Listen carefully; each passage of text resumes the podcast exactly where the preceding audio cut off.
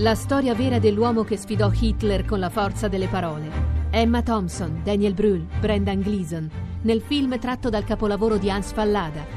Lettere da Berlino, dal 13 ottobre al cinema. È uno studente universitario, originario del Salvador, paese da cui è arrivato insieme ai genitori quando era bambino, vive a Como e la cittadinanza non l'ha ancora ottenuta. È così Javier Palma?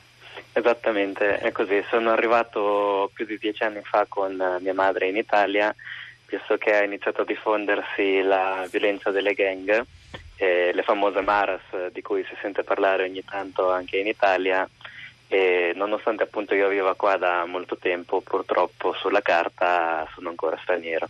E questo cosa significa concretamente nella sua vita, Palma?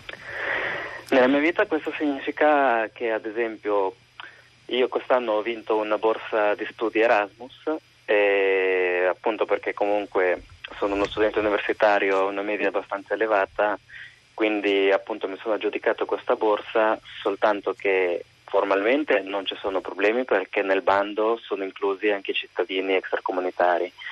Sostanzialmente invece eh, non vengo trattato alla stregua di una persona che è cresciuta qui.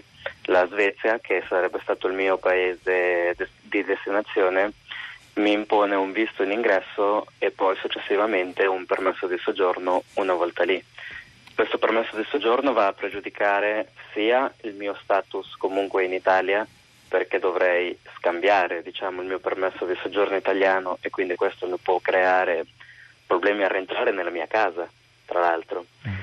E oltre a questo eh, il visto in ingresso comunque bisogna dimostrare del reddito per potersi mantenere lì e diciamo che crea problemi burocratici ma soprattutto è anche un'ingiustizia dal punto di vista psicologico perché tutti i miei coetanei con cui tra l'altro io sono cresciuto, alcuni coetanei sono tra l'altro anche di Como, quindi ci conosciamo da molto tempo, qualora loro applichino per questa borsa Erasmus loro possono andare perché comunque i cittadini comunitari hanno la libera circolazione sul territorio e invece io devo chiedere un visto per poter spostarmi all'interno della mia casa perché l'Europa comunque è casa mia.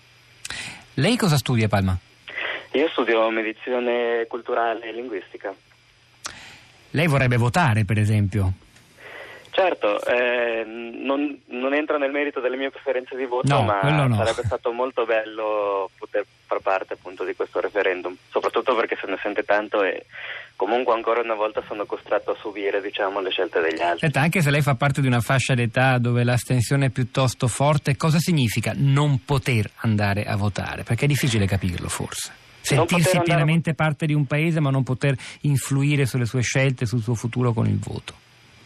Non poter votare significa semplicemente essere costretti a subire, essere costretti a subire le scelte degli altri e non, non, avere una voce sostanzialmente, perché comunque il diritto di voto, anche se non è molto esercitato, è uno dei diritti più belli che abbiamo, perché comunque ci consente di dire la nostra, ci consente di essere parte attiva di uno Stato.